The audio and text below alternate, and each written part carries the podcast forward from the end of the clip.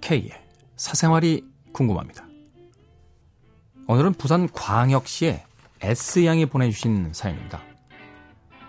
저는 고등학생 2학년이고요. 얼마 뒤면 시험입니다.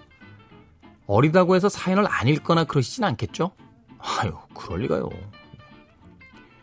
작년 새학기부터 좋아하게 된 남자애가 있어요. 그럴 것 같더라. 같은 동아리였는데 그 동아리가 오케스트라였거든요. 남자애는 바이올린, 그리고 저는 플루트였죠. 저는 그 애가 엄청나게 마르게 생겨서 바이올린을 들 수는 있을까 하는 그런 생각을 하며 같이 연습을 했는데, 알고 보니 굉장히 잘하는 데다가 절대 음감에 작곡까지 음악을 엄청 잘하는 겁니다. 사실 그 전부터 조금씩 끌렸었는데요. 그때부터 진짜 좋아하게 됐어요. 그리고는 제가 먼저 연락을 시작했는데 얼마간 하다가 끊겼어요. 그 아이에게 여자친구가 생겼거든요. 아이고야, 이건 뭐야? 저랑 친한 사이라기보다는 서로 싫어하는 여자였는데 셋 다 같은 반이라 저 진짜 힘들었어요. 그래서 저도 포기하고 많이 잊으려고 노력했죠. 일부러 다른 아이를 좋아해 보기도 하고. 그런데 그 커플이 연말이 되자 서서히 깨지기 시작했는데 결국에는 그 남자아이는 예고로 전학을 갔어요. 아직 저희 동아리의 일을 맡고 있어서 학교에 잠깐씩 들릴 때 보는데 그때마다 느껴요. 아, 포기할 수 있는 게 아니었구나. 아직도 정말 좋아하고 가끔씩 제가 먼저 연락을 합니다.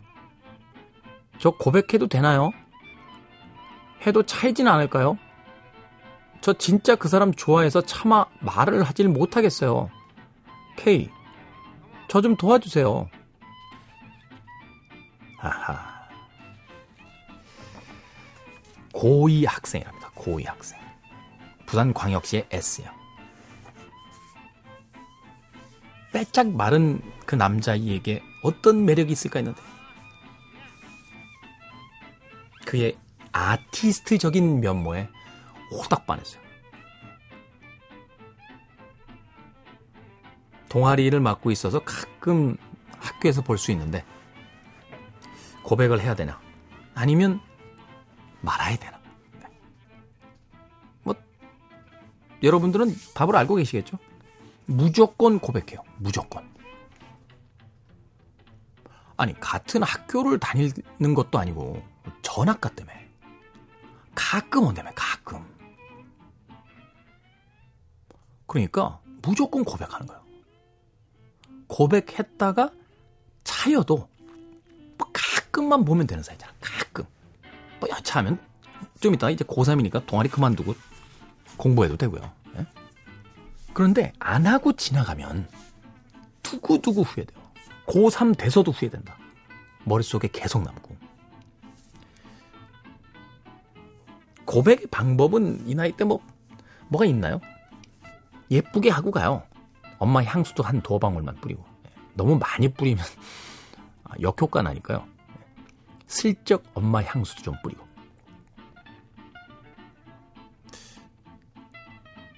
그리고 남자들은요, 쪽지보다는 앞에서 고백하는 게 나아요. 왜냐하면 남자들은 사실 뭘 잘 거절 못하는 습성 같은 게 있어요. 그래서 쪽지나 문자 같은 걸 하게 되면 그냥 침묵으로써 거절을 표현할 수 있는데 얼굴을 마주본 상태에서 이야기하면 좀 당황합니다. 그러면서 설사 마음에 안 든다고 해도 난 너 마음에 안 들어? 이런 얘기 못해. 어영부영 넘어갈 수 있다. 어영부영. 네.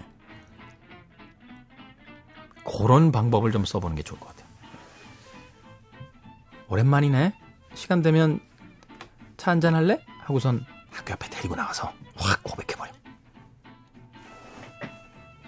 그 고백이 성공을 하건 실패를 하건은 중요한 게 아니에요.